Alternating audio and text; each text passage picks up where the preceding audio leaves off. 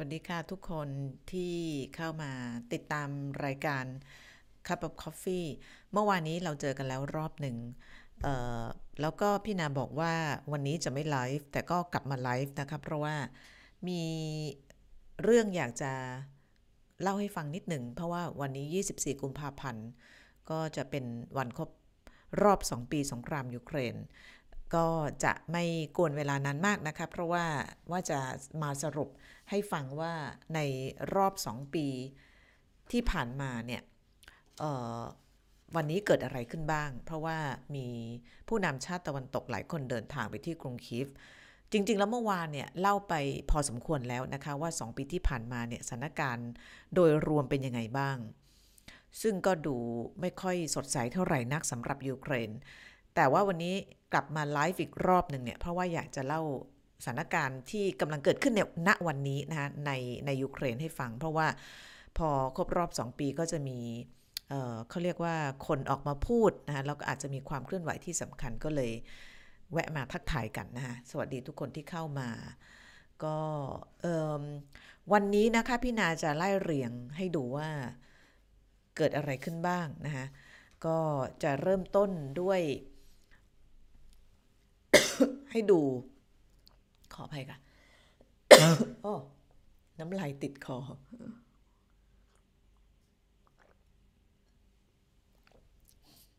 ให้ดูภาพบรรยากาศที่เคียฟนะคะวันนี้ยังเข้ามาไม่เยอะเพราะว่าสงสัย ลืมไปว่า เออไม่ใช่ลืมคือเมื่อวานบอกว่าจะไม่มาแล้ววันนี้ก็มานะ เป็นคนที่แบบกลับไปกลับมาเอ้าสวัสดีค่ะ คุณพักพิมลนะ เริ่มเข้ามาแล้ว ก็วันนี้นะคะวันนี้ครบรอบ 2 ปี ปีที่แล้วเนี่ยครบรอบ 1 ปีพี่นาอยู่ที่เคีฟนะคะก็เมื่อวานใครติดตามไลฟ์ก็คงจะรู้ว่ามูดแอนโทนหรือว่าอารมณ์ความรู้สึกของคน ณวันนี้กับปีที่แล้วเนี่ยต่างกันมาก เพราะว่าครบรอบ 2 ปีดูเหมือนคนจะ มีความหวังน้อยลงว่ายูเครนจะสามารถเอาชนะในสงครามได้นะคะ เพราะฉะนั้นเรามาเริ่มกันเลย สวัสดีค่ะ ฮัลโหล สวัสดีค่ะ สวัสดีค่ะทุกคน วันนี้นะคะ วันนี้พี่นาจะให้ดูอันนี้ บรรยากาศ ล่าสุดที่เคียฟนะคะซึ่งปกติวันครบรอบเนี่ย เขาก็จะออออกไปวาง เขาเรียก ดอกไม้รำลึกถึงคนเสียชีวิตนะคะคือตอนนี้ยังไม่มีใครรู้ว่าจำนวนของทหารรวมถึงพลเรือนที่เสียชีวิตฝั่งยูเครนเนี่ยเท่าไหร่ แต่หลักแสนขึ้นนะคะเช่นเดียวกับทางฝั่งรัสเซีย ซึ่งก็ไม่มีการเปิดเผยตัวเลขว่าทหารที่เสียชีวิตในสงครามยูเครนเนี่ยในช่วง 2 ปีที่ผ่านมาเนี่ยเท่าไหร่ แต่ว่า หลักแสนเหมือนกัน ทั้งสองฝ่ายเนี่ยพยายามจะปกปิดตัวเลขความเสียหาย โดยเฉพาะเรื่องของชีวิตทหาร เนื่องจากไม่อยากจะทำให้เกิดการประท้วงหรือการเสียขวัญในประเทศของตนเอง เพราะฉะนั้นตัวเลขที่ออกมาเนี่ยเป็นเพียงการประเมินทั้งสิ้น แต่ว่าไม่น่าจะต่ำกว่าแสนนะคะ ทั้งสองฝ่ายเนี่ยออทางฝั่งรัสเซียเนี่ยถึงแม้ว่าในช่วง สองสัปดาห์ที่ผ่านมาจะสามารถขึ้นมาเป็นฝ่ายได้เปรียบในแนวรบภาคตะวันออก เพราะว่ายึดอัฟติฟกาได้ แต่นักวิเคราะห์หลายคนก็บอกว่าก็แลกมาด้วยความสูญเสียของชีวิตทหารจำนวนมาก แต่ไม่มีการบอกว่าเท่าไหร่นะแต่ว่าเยอะมากเยอะมากนะคะสำหรับการสูญเสีย เพราะฉะนั้นเเราจะไม่พูดว่าแต่ละฝ่ายเนี่ยสูญเสียเท่าไหร่ แต่ มหาศาลนะคะมหาศาลทั้งสองฝั่ง โดยเฉพาะชีวิตของทหาร ทีนี้สองปีผ่านไปเนี่ยหลายคนอาจจะถามว่าคนยูเครนจริงๆเนี่ยเขารู้สึกยังไง ในวันที่ทุกคนเนี่ยพากันวิเคราะห์ พากันประเมินหรืออาจจะถึงขั้นสรุปไปแล้วว่ายูเครนเนี่ย ไม่มีทางจะเอาชนะรัสเซียในสงครามครั้งนี้ได้แน่ ๆ ถ้าดูจากสิ่งที่เกิดขึ้นเมื่อวันเสาร์ที่ 17 ที่ผ่านมาก็คือการพลิกสถานการณ์ของรัสเซียในการกลับมายึดเมืองสำคัญอย่างอัฟดิฟกาในแคว้นโดเนสได้ ซึ่งก็ส่งผลต่อสภาพขวัญกำลังใจของกองทัพรัสเซีย ที่ดูเหมือนจะ คึกคักมากขึ้น แล้วก็ประกาศว่าจะยึดให้ได้ทั้งหมด ทางตะวันออกแล้วก็ทางตอนใต้ ซึ่งเป็นเป้าประสงค์ของการทำสงคราม ตั้งแต่ตอนแรกก็คือในแคว้นโดเนสลูฮันซาโปริเซีย แล้วก็เคอร์ซอน ทีนี้ในวันที่รัสเซียมีกำลังใจขึ้นนะในวันที่รัสเซียดูเหมือนว่าจะมั่นอกมั่นใจขึ้น ว่าจะชนะในสงครามนี้ได้เนี่ย คนยูเครนรู้สึกยังไงนะคะวันนี้พี่นาพาไปที่กรุงคีฟของยูเครนนะคะนี่ก็คือบรรยากาศเมื่อไม่กี่ชั่วโมงที่ผ่านมา แล้วเดี๋ยวจะมีเสียงสัมภาษณ์ คือที่เคียฟเนี่ยอย่างที่เราเห็นเนี่ยก็คือประชาชนก็ยังใช้ชีวิตตามปกติ แต่ไม่มีใครรู้ว่าข้างในเนี่ยคนที่นั่นคิดยังไงนะคะตอนที่พี่นาไป เมื่อปีที่แล้วเนี่ยก็คุยกับคนเยอะ เขาก็บอกว่าสำหรับคนยูเครนเนี่ยเขาไม่มีทางเลือก ในแง่ของผู้ชายเนี่ยก็ออกนอกประเทศไม่ได้ ถ้าจำกันได้เนี่ยช่วงของตั้งแต่เริ่มสงครามเนี่ยยูเครนเขามีการออกกฎหมายว่า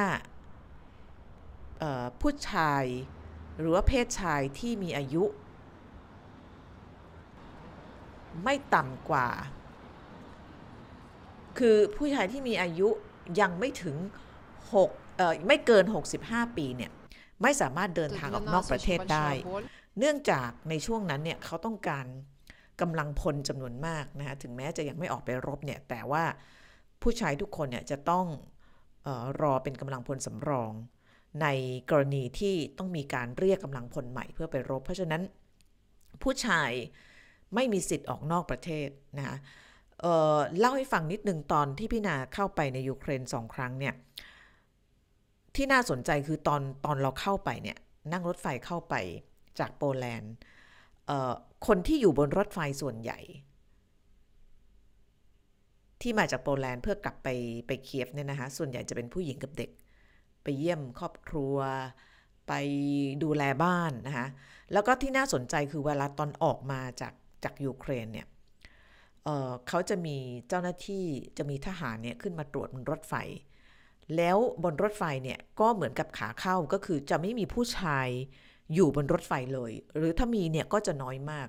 แล้วเวลาทหาร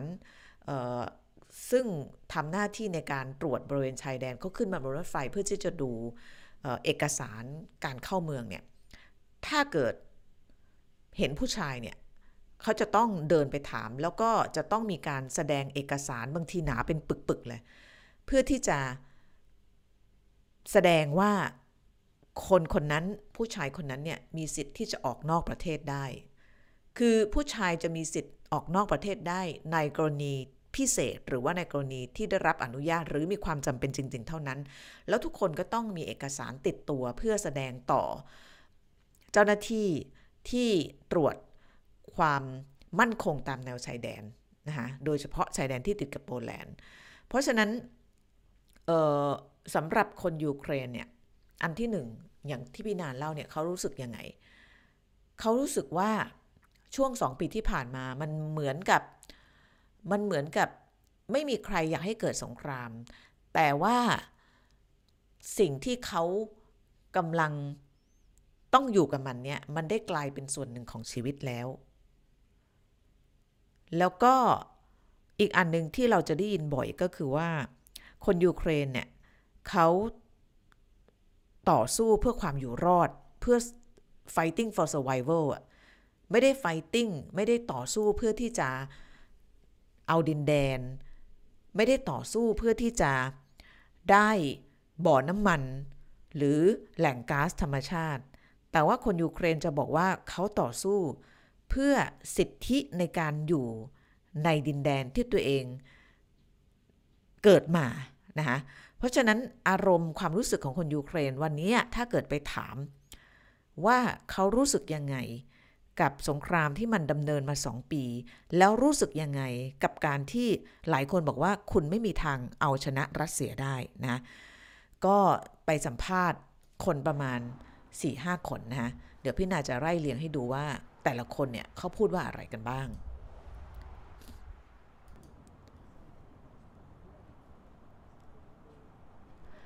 คนแรกเนี่ยเขาบอกว่า มันเป็นสถานการณ์ที่เจ็บปวดมากสำหรับพวกเรา ว่าสงครามเนี่ยมันยัง still going on มันยังดำเนินต่อไป แล้วเขาก็บอกว่าจริง ๆ แล้วเนี่ยสำหรับเขาเนี่ยเขาอยากจะให้สงครามเนี่ยมันสิ้นสุด ลงให้เร็วที่สุดเท่าที่จะเร็วได้ คือไม่มีใครอยากจะเผเผชิญกับสงคราม หรือว่าอยู่ท่ามกลางความหวาดกลัวของการโดนระเบิด โดนลูกกระสุนนะฮะ มันไม่สนุกนะฮะ เพราะฉะนั้นพี่นาบอกอีกทีว่ากองเชียร์ที่เชียร์ให้มีการทำสงครามทำอะไรกันเนี่ย เราไม่มีทางเข้าใจความเจ็บปวดของคนที่ต้องไปอยู่ณตรงนั้นได้นะฮะคนนี้ก็บอกเลยบอกว่า แล้วสำหรับเขาเนี่ยในฐานะผู้หญิงเนี่ยไอสิ่งที่มันเจ็บปวดมากไปกว่าการที่จะต้องอยู่ท่ามกลางความไม่แน่นอนของสงครามเนี่ยก็คือความเจ็บปวดที่ต้องเห็นสามี เห็นคนในครอบครัวที่เป็นผู้ชายเนี่ยออกไปแนวหน้าไปรบ แล้วก็ได้ข่าวคนที่เรารักคนในครอบครัวเนี่ยบาดเจ็บหรือเสียชีวิตนะคะอันนี้ก็คือความเห็นของเออ สองผู้หญิงสองคนนี้ быстрее. Хотелось бы, возможно, больше финансирования, возможно, там э, каких-то еще нюансов, но чтобы это закончить быстрее и чтобы этих потерь было ме- меньше. А, поэтому, как แล้ว с เขาก็ одной บอก стороны, ด้วยนะคะ да, บอกว่า เขาอยากจะให้สงครามมันสิ้นสุดลงให้เร็วที่สุด เท่าที่จะทำได้ แต่ว่าการจะสิ้นสุดของสงครามเนี่ยมันไม่ได้ขึ้นอยู่กับยูเครนแต่เพียงฝั่งเดียว เพราะว่ายูเครนเนี่ยเป็นฝ่ายที่ปกป้องตัวเอง ปกป้องดินแดน เพราะฉะนั้นถ้าเกิดสงครามจะสิ้นสุดเนี่ยมันก็จะต้องอยู่กับฝ่ายที่เข้ามา คุกคามหรือว่ารุกรานด้วยนะอันนี้ก็คือความเห็นของออผู้หญิงสองคนนี้ อีกคนหนึ่งน่าสนใจนะอีกคนหนึ่งเป็นผู้ชายคนนี้คนนี้เขาบอกว่าสิ่งที่ยูเครนต้องการมากที่สุดเนี่ยก็คืออาวุธเพื่อที่จะผลักให้รัสเซียเนี่ยออกไปจากดินแดนของยูเครน ที่เขายึดไปขณะนี้ แล้วก็ อันนี้คนคนนี้อายุ 51 ปีแล้วนะเขาบอกว่าแล้วถ้าเกิดเขาจะต้องออกไปรบไปจับปืน เขาก็ยอมที่จะไป คนนี้เขาบอกมาจากมิคาลายิฟนะมิคาลายิฟก็อยู่ทางลงไปทางตอนใต้แถวแถวๆเคอร์ซอน แล้วก็ตอนนี้มิคาลายิฟก็โดนรัสเซียเนี่ยยึดไว้ได้ เขาบอกว่าถ้าเกิดเขาขับไล่รัสเซียออกไปได้เนี่ยเขาก็ยินดีที่จะกลับไปฟื้นฟู ช่วยบุรณะบ้านเมืองนะคะ แล้วก็แล้วก็เขาบอกว่าสิ่งที่อยากจะทำเนี่ยก็คืออยากจะอยู่ด้วยความแบบสงบสุขอะไม่ต้องมีสงคราม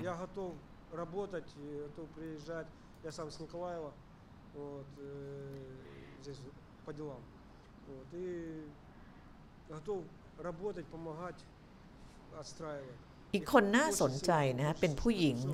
อายุอายุน่าจะมากแล้วนะ เป็น pensioner อะเดี๋ยวพี่นาให้ดูคนนี้ อ่าคนนี้ คนนี้เขาบอกว่า คือแบบนักข่าวก็ไปถามนะว่า รู้สึกยังไงกับกับสงครามตอนนี้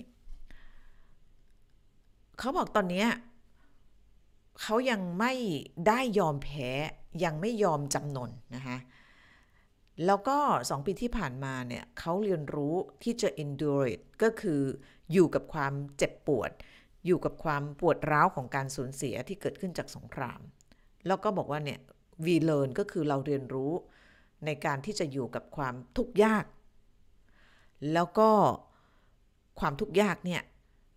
พอเราอยู่กับมันไปนานๆเนี่ยมันก็จะทำให้เราแข็งแกร่งขึ้นนะคะแต่ว่า สิ่งที่เขาคาดหวังที่สุดเนี่ยก็คือสงครามยุติลง อันนี้ก็คือเอเขาเรียกความเห็นอะเป็นคนสุดท้ายนะ เป็นผู้หญิงยังอายุ 38 ปีนะคะ คนนี้ก็เป็นเจ้าของธุรกิจ เขาบอกว่า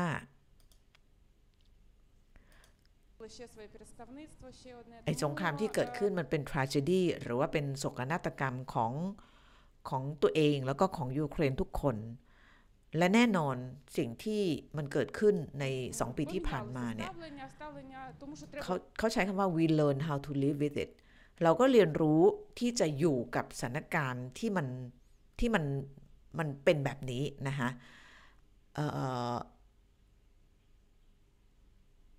แล้วถ้าเกิดสิ่งที่เรากำลังอยู่กับมันเนี่ยเรียกว่าเป็นชีวิตเนี่ย มันก็อาจจะเป็นชีวิตที่เธอเหมือนกับพูดทำนองว่าไม่อยากให้ใครต้องมาอยู่ในสภาพแบบนี้นะคะ แล้วก็ถ้าเกิดจะบอกว่าชีวิตของคนยูเครนคืออะไรเนี่ย ก็คือชีวิตที่อยู่ท่ามกลางสงคราม พูดว่า now war is our life ก็คือสงครามมันก็คือส่วนหนึ่งของชีวิตเราไปแล้วนะคะนี่เราจะเห็นสภาพ สภาพบ้านเมือง อันนี้คนที่เคยติดตามพี่นาตอนที่ไปไลฟ์จากจากที่เคียฟอะคงจะเห็นว่า คือคือก็ธุรกิจร้านรวงก็เปิดนะคะแต่ว่า คือดูภายนอกอะ่ะ มันดูเหมือนดูเหมือนชีวิตดำเนินต่อไป ดูเหมือนปกติ แต่ว่าในใจทุกคนเนี่ย มันมีอะไรบางอย่าง สองปีที่มัน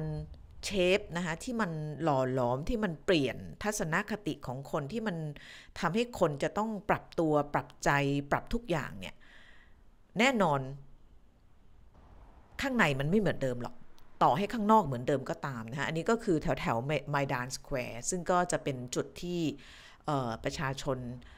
ช่วงนี้เขาจะไปทยอย แล้วก็เนี่ยไปล้ำลึกถึงคนที่เสียชีวิตก็จะมีธง แล้วก็จะมีชื่อของทหารนะที่เสียชีวิตบางคนก็เป็นเเป็นเพื่อนนะบางคนก็เป็นคนในครอบครัว คือเขาเขาไม่ได้ทำแบบเป็นทางการนะตรงเนี้ยเขาจะเป็นเหมือนประชาชนเอาธงเอาอะไรมาปักเอง คนที่เสียเพื่อนบางทีก็เอาชื่อเพื่อนมาแปะเอารูปเพื่อนมาปะแล้วก็ทำทำกันเองนะคะแต่ว่าไอ้จุดที่ทำอย่างเป็นทางการมันจะอยู่ทที่จุดหนึ่ง แต่จุดนี้จะเป็นเป็นจุดที่คนเขาจะมาแบบ เหมือนกับมานั่งเพื่อที่จะล้ำลึกถึงคนที่เสียชีวิตไปในช่วงสงครามสองปีที่ผ่านมานะคะอันนี้ก็คือบรรยากาศทั่วไปในกรุงเคียฟเมื่อช่วงเช้าที่ผ่านมา คุณเกียรติศักดิ์ อันนี้พี่นาไลฟ์ค่ะ ไลฟ์สด ใช่ไม่ค่อยคุ้น ปกติพี่นาจะมาตอนสี่ทุ่มนะฮะแต่ว่าวันนี้เห็นครบรอบ 2 ปีสงครามยูเครน แล้วก็ไม่อยากให้ทุกคนนอนดึก เพราะว่าถ้าสี่ทุ่มพี่นาก็เสร็จสี่ทุ่มครึ่งห้าทุ่มตัวเองก็นอนดึก แล้ววันนี้เลิกงานเร็วก็เลยมาไลฟ์ตอนสามทุ่มอาจจะเเข้ามาแล้วงงๆ แต่ยังงงนะฮะ อันนี้คือไลฟ์อยู่ อันนี้ก็คืออให้ดูภาพของชีวิตของคนยูเครน เอาเฉพาะในกรุงเคียฟแล้วกันนะคะในวันครบรอบ 2 ปีของสงครามในยูเครน คนก็อยู่กับความจริงที่น่าเจ็บปวดว่าตัวเองอยู่ในสภาพในวิถีชีวิตที่มันไม่ปกตินะคะทีนี้วันนี้อีกอันหนึ่งที่เป็นข่าวเนี่ยก็คือบรรดาผู้นำนะเมื่อปีที่แล้วเนี่ยคนที่สร้างเซอร์ไพรส์ ในการเดินทางเยือนกรุงเคียฟก็คือประธานาธิบดีโจไบเดนซึ่งจริง ๆ แล้วเนี่ยขึ้นกระบวนรถไฟใกล้ ๆ พี่นาเลย เพราะว่าจำได้ตัวเองไปถูกกักอยู่ชายแดน แล้วก็หนาวเกือบตายอยู่ประมาณ 3-4 ชั่วโมง เพราะว่าประธานาธิบดีไบเดนเนี่ยเขาอยู่ขบวนข้างหน้า เราก็เลยโดนกักไม่ให้ขบวนมันติดกันเกินไป แต่ว่าปีนี้เนี่ยประธานาธิบดีไบเดนไม่ได้มานะคะคนที่มาเนี่ยเราเห็นในภาพก็คือนายกรัฐมนตรีจัสตินทรูโดแล้วก็มีนายกรัฐมนตรี ของอิตาลีนะคะแล้วก็มีเออซูลาวอนเดอร์ไลเอิน ซึ่งเป็นประธานคณะกรรมาธิการยุโรป แล้วก็มีประธานาธิบดีเซเลนสกี้ภาพที่เราเห็นเนี่ย อยู่ไม่ไกลจากกรุงเคียฟ นี่คือสนามบินออสโตเมล ตอนที่รัสเซียบุกเข้ามายูเครนเมื่อ 24 กุมภาพันธ์ปี 2022 เนี่ย ปรากฏว่ามันมีจุดหนึ่งเนี่ย ซึ่งเป็นจุดชี้เป็นชี้ตาย ว่าเคียฟจะตกอยู่ภายใต้การยึดครองของรัสเซียหรือเปล่าเนี่ยจุดหนึ่งก็คือสนามบินออสโตเมลสนามบินออสโตเมลเนี่ยมันจะคล้ายสนามบินดอนเมืองอะอยู่อยู่ประมาณเนี้ยเออถ้าเกิดถ้าเกิดใจกลางกรุงเทพเออหรือว่าประธานาทำเนียบประธานาธิบดีอยู่แถวแถวเอ่อทำเนียบนายกของเราเนี่ยสนามบินออสโตเมลก็ประมาณสนามบินดอนเมือง เป็นสนามบินที่ใกล้ที่สุด เป็นสนามบินที่ถูกใช้ในทางการทหาร ช่วงที่รัสเซียบุกเข้ามาเนี่ยเข้ามาถึงสนามบินออสโตเมล ซึ่งในช่วงนั้นเนี่ยรัสเซียส่งเขาเรียกหน่วยรบพิเศษ แล้วก็โดดร่มลงมาจากเครื่องบินเนี่ยแล้วก็มายึดสนามบินออสโตเมลอยู่ประมาณสัก2อสามอาทิตย์ แล้วตอนนั้นเนี่ยมีคาดิรอฟนะคะซึ่งเป็น ผู้นำเชเชนเนี่ยเข้ามาด้วยแล้วก็มาวางแผน ตอนนั้นเนี่ยหน่วยรบพิเศษของรัสเซียร่วมกับกองกำลังเชเชนนะคะแล้วก็มีในส่วนของภาคพื้นดินของรัสเซียที่เข้ามาจากทางเบลารุสเนี่ยมาอยู่ที่เนี่ยแล้วก็ปรากฏว่าที่นี่ถูกใช้เป็นเป็นฐานในการบัญชาการเพื่อที่จะ รุกต่อเข้าไปที่กรุงเคียฟซึ่งอยู่อีกประมาณประมาณ 20 กิโลไม่เกิน 25 กิโล ปรากฏตอนนั้นเนี่ยดุเดือดมากนะคะเพราะว่าใครๆก็คิดว่ารัสเซียเนี่ยน่าจะรุกคืบแล้วก็ยึดเคียฟได้อย่างไม่ยากเย็น เพราะว่าถ้ายึดสนามบินออสโตเมลได้แล้วเนี่ยเพราะว่าการยึดสนามบินได้ก็เท่ากับว่า รัสเซียสามารถที่จะใช้เครื่องบินแล้วก็ลง แล้วก็ส่งพวกอาวุธยุทโธปกรณ์เนี่ยมาได้อย่างรวดเร็วมากขึ้น ถ้าเกิดเปรียบเทียบกับการส่งอาวุธทางภาคพื้นดินนะมาทางเครื่องบินก็จะได้เร็วกว่า แต่ปรากฏว่าสิ่งที่มันเกิดขึ้นก็คือตอนนั้นนะยูเครนใช้วิธีส่งหน่วยรบพิเศษเข้าไปแล้วก็สามารถยึดสนามบินออสโตเมลคืนได้ แล้วก็มีรายงานนะว่าหน่วยรบพิเศษของรัสเซียที่ที่มาประจำการในออสโตเมลเนี่ยเสียชีวิตไปเยอะมาก แล้วก็ การที่ยูเครนเอาสนามบินฮอสโตเมลกลับคืนมาได้เนี่ยเป็นเหตุผลที่ทำให้ยูเครนยังสามารถบล็อกไม่ให้รัสเซียเนี่ยรุกคืบเข้ามาเคียฟได้ แล้วในที่สุดก็ผลักดันให้รัสเซียต้องถอนกำลังออกจากรอบๆกรุงเคียฟ รวมถึงเมืองบูชา ซึ่งอยู่ไม่ไกลจากออสโตเมลนะคะ ซึ่งวันนี้น่าสนใจมากเพราะว่าครบรอบ 2 ปี สงครามยูเครนเนี่ยประธานาธิบดีเซเลนสกี้ก็พาแขกบ้านแขกเมือง ซึ่งมาแสดง เอ่อเขาเรียกจุดยืนในการอยู่ร่วมกับยูเครน ความเป็นอันหนึ่งอันเดียวกันกับยูเครนเนี่ยมาแถลงข่าวที่สนสนามบินออสโตเมลนะคะ ที่เราเห็นก็คือนายกรัฐมนตรีจัสตินทรูโดซึ่งเดินทางมาถึงเมื่อช่วงสัก 10 โมงเช้าที่ผ่านมาตามเวลายูเครน หรือประมาณบ่ายบ่ายสามบ้านเรานะฮะแล้วก็มีนายกรัฐมนตรีของอิตาลีมา that as a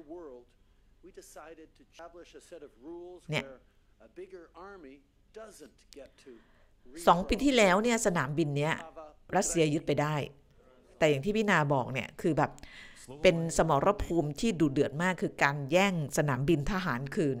เพราะว่าตอนนั้นเนี่ยถ้าเกิดยูเครนเอาสนามบินออสโตเมลกลับไปไม่ได้เนี่ยกรุงเคียฟก็อาจจะไม่เหลือแล้ววันนี้ Canada นะฮะ has been by your side, not just because it is the อันนี้ right ที่นายก thing to do, but because รัฐม your นตรี fight is จัสติน our ทรู fight. โดก็ประกาศนะคะยืนยัน And จะยืน Putin เคียง was ข้าง sure ยู he เครน could แล้วก็จริงๆ easily แล้วเมื่อ take วานนี้เนี่ย strategic targets like this airport. Russian forces tried to make quick work of Hostomel Airport นี่เห็นไหมนายกจัสตินทรูโดพูดถึงความสำคัญของสนามบินออสโตเมลนะคะบอกว่า 2 ปีที่แล้วเนี่ยรัสเซียพยายามที่จะเอ่อยึดที่นี่เพื่อที่จะใช้เป็น เหมือนกับจุดยุทธศาสตร์สำคัญในการเข้าโจมตีเมืองหลวง แต่ว่ายึดอยู่ได้ไม่กี่วัน ยูเครนก็ใช้วิธีการอะไรก็ไม่มีใครทราบได้ ยังไม่มีใครเปิดเผยนะฮะยึดพื้นที่นี้กลับมาได้นะฮะแล้วก็ถือว่าเป็นเขาเรียกเป็นจุดเปลี่ยนที่สำคัญที่สุดอันหนึ่ง เป็นปัจจัยที่สำคัญที่สุดอันหนึ่งที่ทำให้กรุงเคียฟของยูเครนยังไม่แตกนะฮะแล้วก็ยังสามารถรักษาเมืองหลวงได้มาจนถึงทุกวันนี้ and with it, Kiev. Well, we are standing here today because he was wrong. แล้วก็ที่นายกจัสตินทรูโดพูดบอกว่า ที่เรามายืนอยู่ที่สนามบินออสโตเมนวันนี้เนี่ย ก็เพื่อที่จะพิสูจน์อีกครั้งว่า การที่ประธานาธิบดีปูตินคิดว่าจะยึดยูเครนได้เนี่ย อาจจะเป็นเรื่องที่ผิด เพราะว่าสิ่งที่เกิดขึ้น 2 ปีที่แล้ว ตอนที่ส่งกำลัง รบหน่วยพิเศษมา แล้วก็ยึดออสโตเมลได้ แต่ถูกยึดกลับเนี่ย เป็นสิ่งที่พิสูจน์แล้วว่า สิ่งที่ปูตินคิด what's wrong ก็คือเป็นเรื่องที่ผิดพลาดนะคะอันนี้ก็เหมือนกับเป็นการ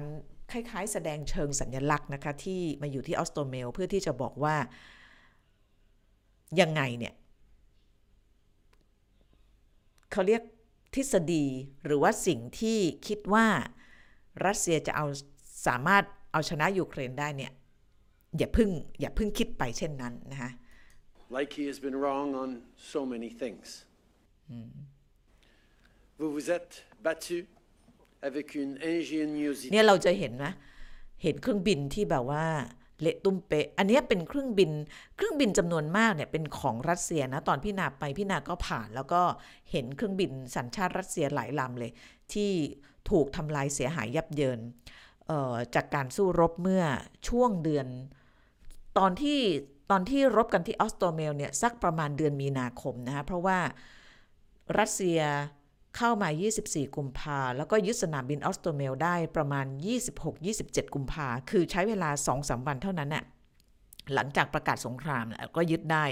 แล้วก็ยึดอยู่ประมาณสัก 2-3 อาทิตย์ทหารยูเครนเนี่ยยึดสนามบินนี้กลับได้ประมาณ วันที่ 20 เดือนมีนาคม แล้วก็หลังจากนั้นอีกประมาณ 10 วันนะคะก็คือ 31 มีนาคมเข้า 1 เมษายนเนี่ยก็ประกาศถอนกำลังทั้งหมดออกจากรอบๆกรุงเคียฟนะคะเราก็จะเห็นเอาซากพวกรถถังซากเครื่องบินเนี่ยมามาแสดงให้ดูก็เป็นการแสดงเเชิงสัญญลักษณ์นะคะของยูเครนแล้วก็พันธมิตรที่จะบอกว่า 2 ปีแล้วเนี่ยเเราจะพิสูจน์ให้เห็นอีกครั้ง ว่าสิ่งที่รัสเซียคิดว่าจะเอาชนะเราได้เนี่ยเป็นความคิดที่ผิดนะคะ et une ténacité qui ont montré au monde entier ce dont les Ukrainiens sont capables.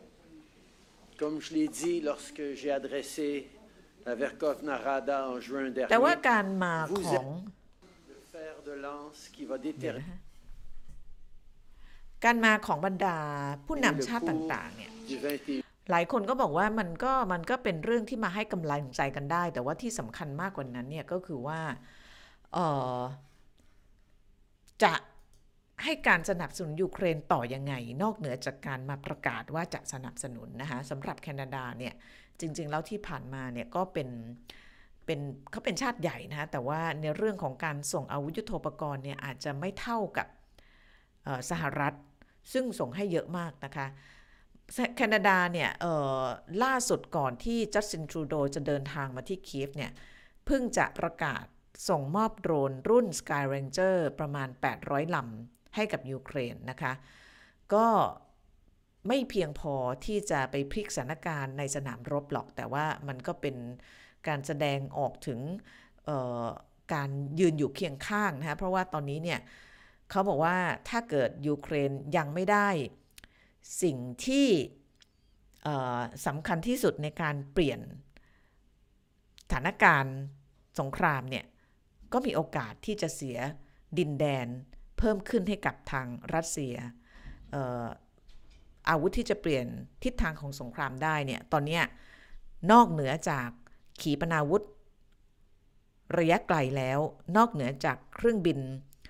รบรุ่นใหม่ หรือว่าเครื่องบินรบประสิทธิภาพสูง ยกตัวอย่าง F16 แล้วเนี่ย มีอีกอันหนึ่งที่คนพูดถึงเยอะมากว่า น่าจะส่งให้เขาได้ คือไอ้ long range missile หรือว่าขีปนาวุธระยะไกลเนี่ย ชาติตะวันตกไม่กล้าส่ง เพราะว่ากลัวว่ายูเครนจะเอาไปยิงเข้าไปในแผ่นดินรัสเซียใช่ไหมเพราะว่าพอมันยิงไกลได้ก็อาจจะเข้าข้ามแดนได้ เขาก็เลยยังไม่ให้ กลัวรัสเซียนะฮะกลัวรัสเซียเอ่อเครื่องบินรบ F16 ก็เหมือนกัน ให้แล้วแต่ว่าก็ยังไม่ถึงนะคะเพราะว่าอันนี้ก็มีเขาเรียกความท้าทายเยอะเหมือนกัน เพราะว่าการใช้เครื่องบินรบ 16 F16 เนี่ยมันต้องมีองค์ประกอบอื่นๆนะต้องมีเรื่องของการซ่อมบำรุงต้องมีเรื่องเครื่องบิน องค์ประกอบอื่นๆ มันไม่ใช่แค่เอา F16 ไปแล้วใช้ได้เลย เพราะฉะนั้นไอสิ่งที่ยูเครนอยากจะได้มากที่สุดเพื่อไปพลิกเกมสงครามสองอันนี้ไม่ได้ แต่เขาบอกว่าอีกอันหนึ่งที่ส่งให้ได้เลยแล้วยังไม่ส่งเนี่ยก็คือกระสุนปืนใหญ่ เพราะว่าสงครามยูเครนเนี่ยมันเป็นการรบเหมือนกับสมัยสงครามโลกครั้งที่หนึ่งก็คือรบกันด้วยปืนใหญ่แล้วก็ใช้สนามเพาะ เป็นการรบแบบแบบเผชิญหน้าคล้ายๆกับแบบเหมือนกับ รบในระยะใกล้กันนะคะมีการใช้ขีปนาวุธบ้างนะคะแต่ว่าถ้าเกิดรบภาคพื้นดินเนี่ยก็คือใช้ปืนใหญ่เป็นหลัก แล้วตอนนี้ยูเครนเนี่ยขาดแคลนกระสุนปืนใหญ่มาก เขาบอกว่าตอนนี้เนี่ยถ้าเกิดเปรียบเทียบสัดส่วนของการใช้กระสุนปืนใหญ่ในสนามรบเนี่ยรัสเซียเนี่ยใช้ 10 ลูก ยูเครนใช้ 1 ลูก เพราะว่ามันขาดมาก นี่ก็เลยเป็นสิ่งที่ทำให้ยูเครนเนี่ย กำลังอ่อนแรงลงเรื่อยๆ เพราะว่ากระสุนปืนใหญ่ที่เคยใช้ได้เหมือนกับจำนวน ถ้ารัสเซียยิงมาหนึ่งยูเครนยิงกลับไปหนึ่งหรือรัสเซียยิงมาสองอย่างน้อยตัวเองยิงกลับไปหนึ่งได้ แต่ตอนนี้รัสเซียยิงมาสิบยูเครนตอบได้หนึ่งนะคะเพราะว่าตอนนี้สัดส่วนของกระสุนปืนใหญ่ในสนามรบเนี่ยมันต่างกันมาก ในส่วนของกองกำลังก็เช่นเดียวกัน รัสเซียถมขบถมคนเข้ามา เขาบอกว่าในวันที่ครบรอบ 2 ปีเนี่ย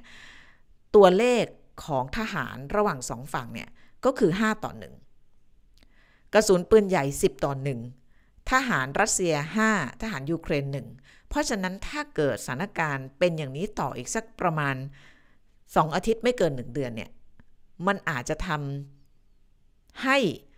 ยูเครนต้องอยู่ในสถานการณ์ที่ยากลำบากมากกว่านี้เพิ่มขึ้นอีกนะคะเพราะฉะนั้นแน่นอนว่ามีภาพของบรรดา ผู้นำชาติตะวันตก พันธมิตรต่างๆ ไปเยือน แล้วก็อาจจะพูดคำที่สวยหรูได้ แต่ว่าหลายคนก็บอกว่าสิ่งที่ต้องการที่สุดเนี่ยคืออาวุธนะคะต้องส่งไปให้ด่วน แต่ว่าถ้าเกิดยังส่งอาวุธที่มันเปลี่ยนทิศทางสงครามไม่ได้นะคะก็คืออาวุธแบบขีปนาวุธความเร็วเนื้อเสียงหรือว่าขีปนาวุธระยะไกลถ้ายังทำไม่ได้เนี่ยอย่างน้อยส่งอาวุธที่จะเป็นตัวที่ ทานหรือว่าต้านการรุกคืบของรัสเซียให้ก็ยังดีนะก็คือกระสุนปืนใหญ่ แต่ตอนนี้ก็ยังยังมีเข้าไปค่อนข้างไม่เพียงพอต่อความต้องการในการใช้แต่ละวันนะฮะจริง ๆแล้วเนี่ยอันหนึ่งที่คนจะคิดไม่ค่อยออกเนี่ยก็คือว่าสงครามยูเครนเนี่ยมันเป็นสงครามที่ใหญ่ที่สุด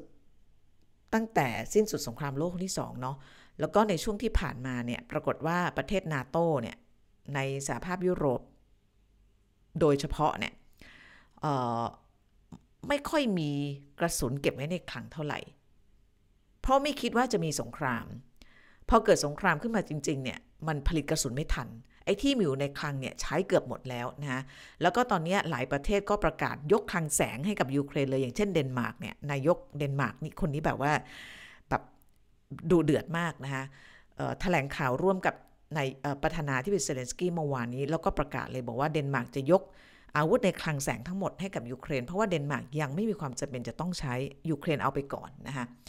แต่ว่าถามว่ามันพอหรือเปล่า หรือว่ามันทันหรือเปล่า กับการที่ยูเครนจะเอาไปใช้รับมือกับรัสเซีย อันนี้ตอบยาก เพราะว่า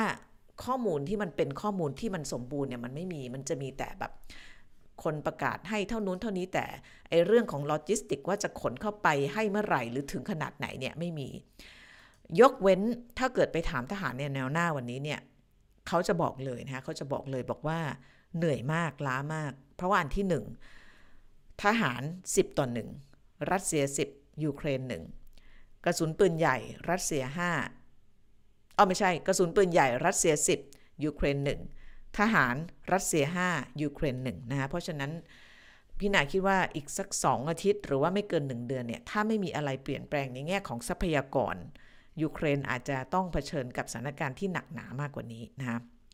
แล้วก็จริงๆแล้วเนี่ยออมันมีการไปสำรวจความเห็นของประชาชนในยุโรป อันนี้ประชาชนทั่วไปนะ ของ The Guardian เขาเพิ่งเอามารายงานเมื่อ 2 วันก่อน ปรากฏว่าเมื่อปีที่แล้วเนี่ย คนในยุโรปอะที่ตอบแบบสอบถามเนี่ยมากกว่าร้อยละ 50เนี่ยค่อนข้างมั่นใจว่ายูเครนจะสามารถยึดเอาดินแดนที่รัสเซียเอาไปได้ คือประมาณร้อยละ 11 ของพื้นที่เนี่ยกลับมาได้บ้างบางส่วน แต่พอเข้าปีนี้ปรากฏว่า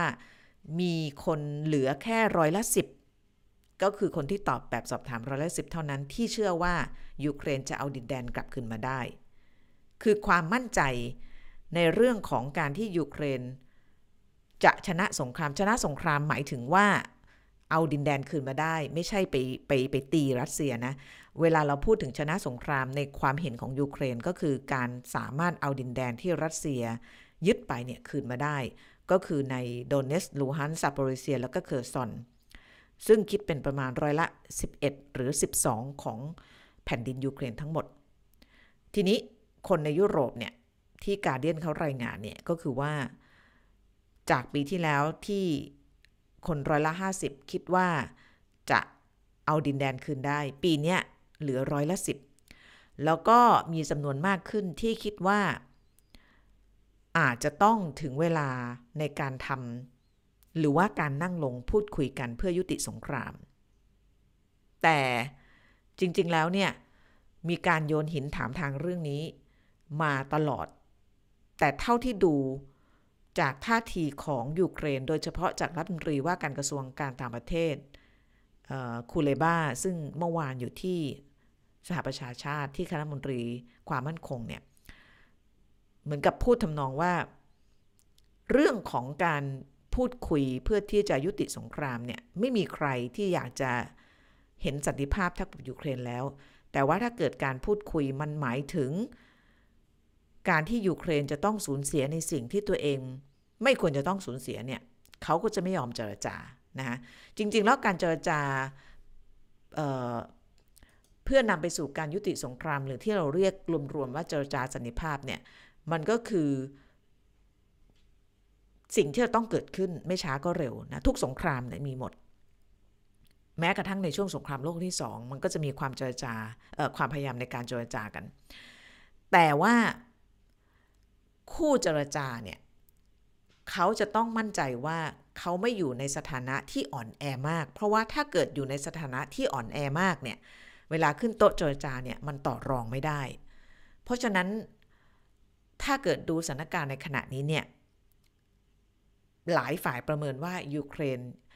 ยังจะไม่น่าที่จะยอมเจรจานะคะยังจะไม่น่าที่จอมเจรจาเพราะว่าเอาเข้าจริงแล้วเนี่ย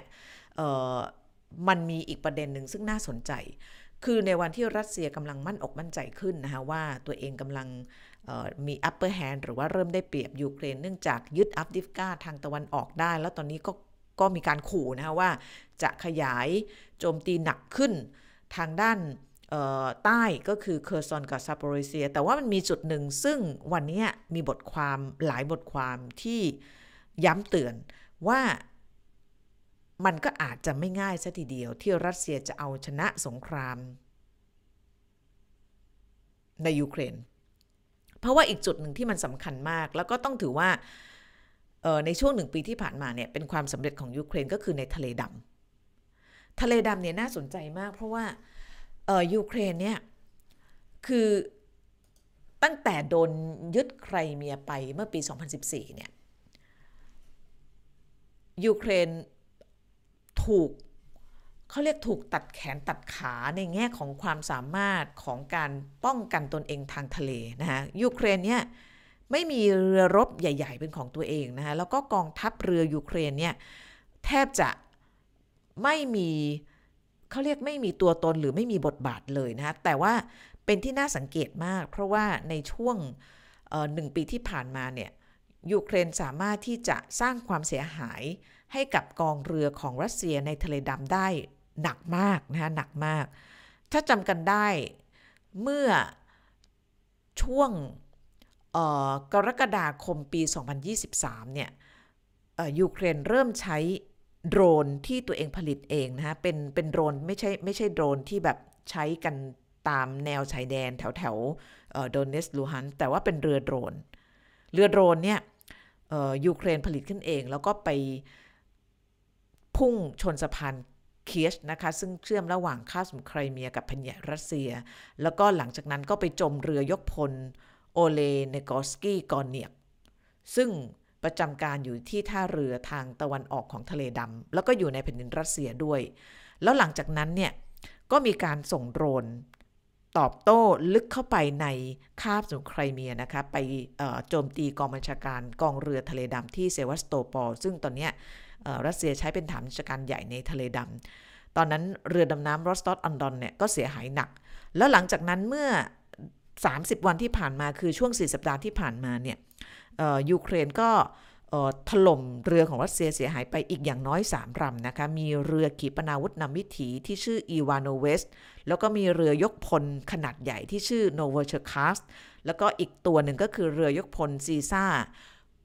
คูนิคอฟนะคะ อันนี้ก็โดนเรือโดรนของของยูเครนเนี่ยถล่มแล้วก็เสียหายหนักมาก มันมีข้อมูลจากเว็บไซต์ o b i c นะคะซึ่งเป็น Open Source เป็น Open Source ของเนเธอร์แลนด์เขามีชื่อเสียงเรื่องของการประเมินจำนวนอาวุธยุทโธปกรณ์ที่เสียหายจากสงคราม เขาพูดเลยบอกว่าในช่วง 2 ปีที่ผ่านมาเนี่ยเรือรบแล้วก็เรือดำน้ำของกองเรือทะเลดำรัสเซียเนี่ยเสียหายไปแล้ว 22 ลำ จากทั้งหมด 74ลำคิดเป็น 1 ใน 3 ของเรือทั้งหมดของกองเรือทะเลดำนะคะเพราะฉะนั้นในวันที่ยูเครนกำลังเสียเปรียบทางด้านตะวันออก รวมถึงทางด้านใต้ด้วยนะคะอย่างเช่นซาป o ริเซียเคอร์ซอนอะไรเงี้ยแต่ว่าในทะเลดำเนี่ยน่าจับตามองมาก เพราะรัสเซียเนี่ยเสียหายหนักมากในทะเลดำแล้วก็ยูเครนสามารถที่จะยัน กองทัพรัสเซียทางนั้นได้ ซึ่งถือว่ากองเรือรัสเซีย หรือว่ากองทัพเรือรัสเซียเนี่ยเกรียงไกรมาก ในขณะที่ยูเครนเรือรบไม่มีนะแต่ว่าใช้วิธีการจิกกัดการตอดด้วยการส่งโดรนเรือทำสงครามแบบคล้ายๆ กองโจรเนี่ยแล้วก็ ยังสามารถปกป้องพื้นที่ในทะเลดำได้ และทุกวันนี้เนี่ยยูเครนยังสามารถส่งสินค้าทางการเกษตรออกทางทะเลดำได้ เพียงแต่เปลี่ยนท่าเรือเท่านั้นเอง แต่ก่อนเนี่ยมันจะต้องส่งออกในโอเดซาตอนนี้เขาจะไปส่งออกตรงท่าเรืออิสมาอิลนะคะซึ่งอยู่ไม่ไกลจากโรมาเนียก็คือลึกเข้ามาข้างในมาแถวแถวโรมาเนีย มากกว่านะคะซึ่งในช่วงที่ผ่านมารัสเซียก็พยายามโจมตีท่าเรือ ซึ่งส่งออกสินค้าทางการเกษตรของยูเครน แล้วก็มีโดรนไปถลายตกแถวแถวโรมาเนียก็เกิดเป็นปปนปัญหาขึ้นเมื่อสักประมาณปีที่แล้วนะคะโรมาเนียก็ออกมาบอกว่าเออเนี่ยต้องระวังนะ เพราะฉันเป็นนาโต้นะคะแล้วก็หลังจากนั้นก็มีการโจมตีท่าเรืออิสมาอิลของยูเครนน้อยลง เพราะนั้นยูเครนถึงแม้ว่าจะลำบากเนี่ยก็ยังสามารถ ใช้เส้นทางทะเลดำบางส่วนเพื่อส่งออกสินค้าทางการเกษตรได้ เพราะฉะนั้นออสองปีที่ผ่านมาเนี่ยก็ไม่ใช่ว่ายูเครนจะเขาเรียกว่าไม่ได้ไม่ได้มีความคืบหน้าอะไรเลยนะคะความคืบหน้าในทางภาคพื้นดินเนี่ยต้องถือว่าไม่มี แล้วแถมเสียด้วย แต่ว่าความคืบหน้าในแง่ของการปกป้อง พื้นที่หรือว่ายันรัสเซียในทะเลดำได้เนี่ยต้องถือว่ายูเครนทำได้ดีพอสมควรนะคะวันนี้ก็มีบทความหลายบทความที่พูดถึงบทบาทของทหารยูเครนในทะเลดำซึ่งซึ่งเป็นเป็นมวยรองมากนะฮะแต่ว่าสามารถที่จะสร้างความเสียหายให้กับกองทัพรัสเซียได้เยอะพอสมควรนะฮะทีนี้ก็คือออต้องดูนะะว่าชาติตะวันตกเนี่ยจะ แค่เฉพาะพูดหรือเปล่า ว่าจะอยู่เคียงข้างหรือว่าสนับสนุนนะฮะอีกคนที่ออกมาพูดวันนี้ก็คือประธานาธิบดีโจไบเดนบอกเลยบอกว่าเราจะยอมให้รัสเซียชนะไม่ได้ แต่ว่าไบเดนก็มีปัญหากับสภาคองเกรสนะคะเพราะว่ายังผลักดันร่างกฎหมายเเรื่องงบประมาณให้การช่วยเหลือทางการทหารกับยูเครนมาไม่สำเร็จนะคะเพราะฉะนั้นก็อาจจะพูดได้ เพียงแต่ว่าในทางปฏิบัติเนี่ยตราบใดที่งบประมาณทางการทหารยังไม่ผ่านเนี่ยก็ก็ ยังไงก็ก็ช่วยอะไรยูเครนไม่ได้ทางการทหารนะเพราะฉะนั้นต้องดูว่าหลังจากนี้เนี่ยจะมีอะไรที่จะเป็นการเปลี่ยนแปลงในแง่ของนโยบายของยุโรปหรือเปล่านะคะที่จะทำให้ยูเครนได้ได้กลับมาสู้ได้อีกครั้งหนึ่ง เพราะอย่างที่บอกเนี่ยว่าปีที่แล้วเนี่ยอารมณ์ของคนในยุโรปเนี่ยต่างจากปีนี้มากปีที่แล้วมีความหวังมาก ปีนี้ความหวังน้อยลง แล้วความหวังน้อยลงเนี่ยเออมันก็จะไปส่งผลต่อระดับนโยบายนะคะเพราะว่ารัฐบาลเนี่ยเขาก็ต้องฟังเสียงดูอารมณ์ของประชาชนว่าเออยังจะเอาต่อหรือเปล่า ส่งอาวุธยุทโธปกรณ์ให้ต่อเนี่ยประชาชนจะมีความคิดเห็นยังไงนะคะเพราะฉะนั้นอันนี้ก็ก็น่าดูว่าในปีที่ 3 เนี่ย ทั้งสหรัฐทั้งยุโรปเนี่ยยังจะสามารถให้การสนับสนุนด้านอาวุธเหมือนกับที่เคยทำมา ในช่วง 2 ปีที่ผ่านมาหรือเปล่า แล้วถ้าทำไม่ได้เนี่ยจะเกิดอะไรขึ้น พี่นาก็พยายามไปหาอ่านนะว่าเออถ้าเกิดถ้าเกิดว่ารัสเซียชนะสงครามในยูเครนจริงเนี่ยมันจะเกิดอะไรขึ้น เขาบอกอันที่หนึ่งเนี่ยสิ่งที่มันจะเกิดขึ้นก็คือว่ามันจะเกิดลักษณะของมันไม่สงบหรอก เพราะว่ามันจะเกิดเป็นลักษณะของการรบแบบ guerrilla warfare เนี่ยก็คือการรบแบบกองโจรต่อให้รัสเซียเข้ามาครอบครองเข้ามายึดได้ แต่มันก็จะมีการต่อต้าน จากยูเครนเกิดขึ้น อันที่สองสิ่งที่จะเกิดขึ้นก็คือการอพยพลี้ภัยครั้งใหญ่ของชาวยูเครนนะซึ่งเราเห็นช่วงต้นของสงคราม แต่ว่าคนจำนวนมากเนี่ยก็ก็ย้ายกลับไปแล้วนะเพราะฉะนั้นถ้าเกิดรัสเซียรุกเข้ามาอีกเนี่ยแน่นอนมันก็จะเกิดภาพอย่างที่เราเห็นเมื่อเมื่อกุมภาพันธ์ปีปี 2022 นะคะทีนี้อีกอันหนึ่งที่พี่นายอยากให้ดูก่อนที่จะลากันไปเนี่ยในวันที่ ที่ยูเครนเขากำลังไว้อะไรกับคนที่เสียชีวิตในสงครามเมื่อสองปีที่ผ่านมาเนี่ยปรากฏในรัสเซียเนี่ยมีภาพนี้ คือที่ผ่านมาเนี่ยปรากฏว่ามีทหารรัสเซียที่ถูกส่งมารบในยูเครนนะเสียชีวิตเยอะมาก ไม่มีใครรู้ว่าเสียเสียชีวิตเท่าไหร่แต่ว่าเยอะมากนะเยอะมากเป็นหลักแสนเออมันมีกลุ่ม ภรรยาแล้วก็กลุ่มแม่ของทหารรัสเซียที่มารบในยูเครนเนี่ยเขาทำการประท้วงกัน เขาประท้วงกันทุกสัปดาห์ แต่ว่าไม่ค่อยเป็นข่าวนะฮะเพราะว่า คือยกเว้นได้มาจากพวกเทเลกราฟพวกอะไรเงี้ยอันนี้ก็มาจากเทเลกราฟครบรอบ 2 ปีวันนี้เนี่ยปรากฏก็มีบรรดาแม่ๆแล้วก็บรรดาภรรยาของทหารที่ถูกส่งมารบในยูเครนเนี่ยออกมาประท้วงที่มอสโก แล้วก็โดนจับนะฮะคือ ตอนนี้ประท้วงในรัสเซียเนี่ยทำได้ยากมาก แม้กระทั่งประท้วงการเสียชีวิตของนาวานีเนี่ยคนก็โดนจับเป็นเป็นเป็นร้อยคนนะฮะแต่ว่าวันนี้เอามาให้ดูภาพเพื่อเห็นให้เห็นว่าในรัสเซียเนี่ย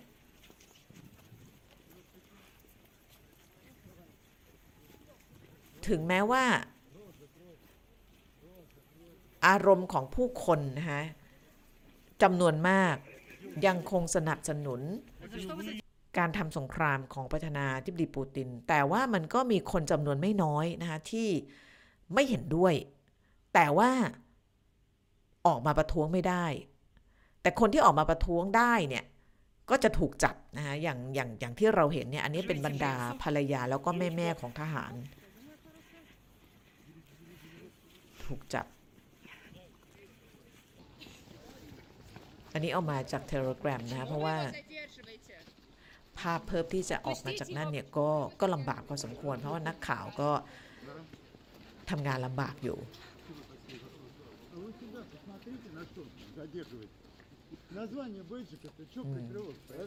อันนี้คือแต่ก็มีการพูดกันนะคะบอกว่าถึงแม้ว่าที่รัสเซียเนี่ยจะมีเสียงที่ไม่เห็นด้วยกับการทำสงครามของประธานาธิบดีปูติน แต่ว่ามันก็ไม่ได้มีผลอะไรต่อ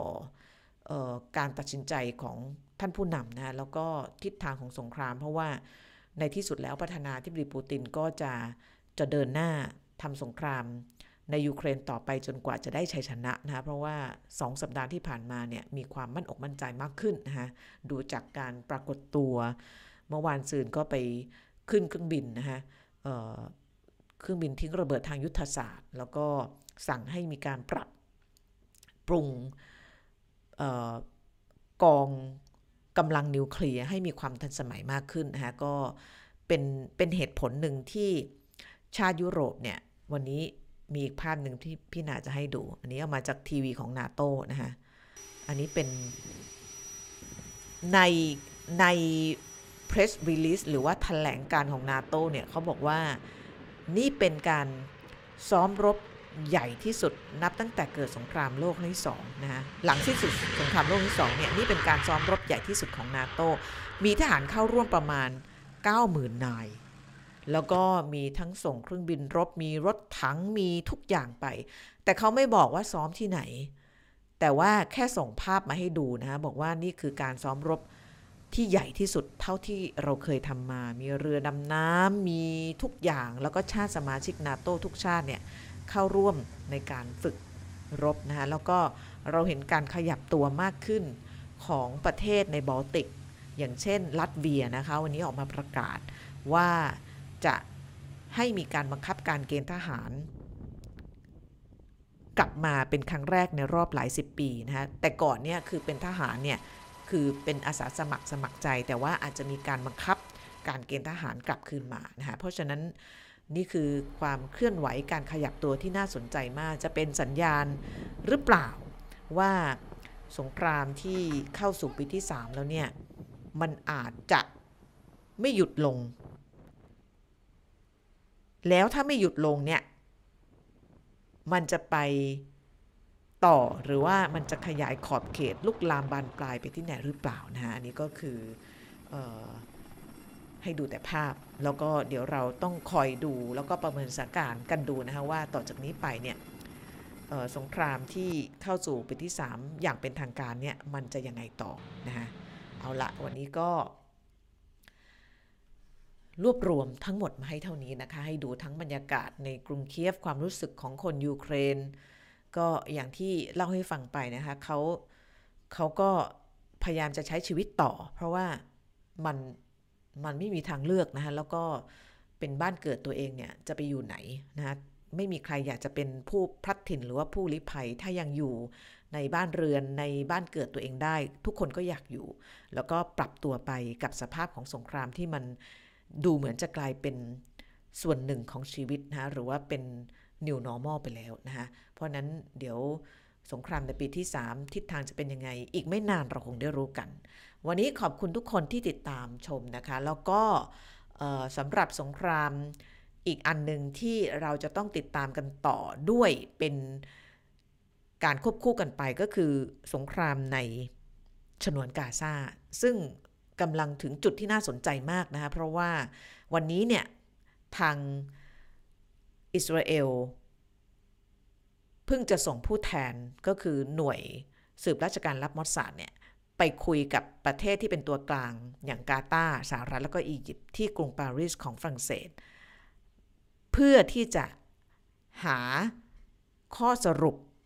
เรื่องของการเจรจาเพื่อที่จะยุติหรือว่าหยุดยิงชั่วคราวในฉนวนกาซาเดี๋ยวถ้ามีความคืบหน้านะคะ แล้วก็ มีเรื่องราวที่มาประกอบร่างได้ คุยกันได้สักประมาณครึ่งชั่วโมงนะเราก็จะมาไล่เรียงกันให้ฟังนะคะเพราะฉะนั้นติดตามความคืบหน้าของเราใน Facebook นะคะเผื่อพี่นาจะมาได้ก่อนวันศุกร์ซึ่งเป็นนัดหมายประจำของเรา วันนี้ขอบคุณมากนะคะ สวัสดีค่ะ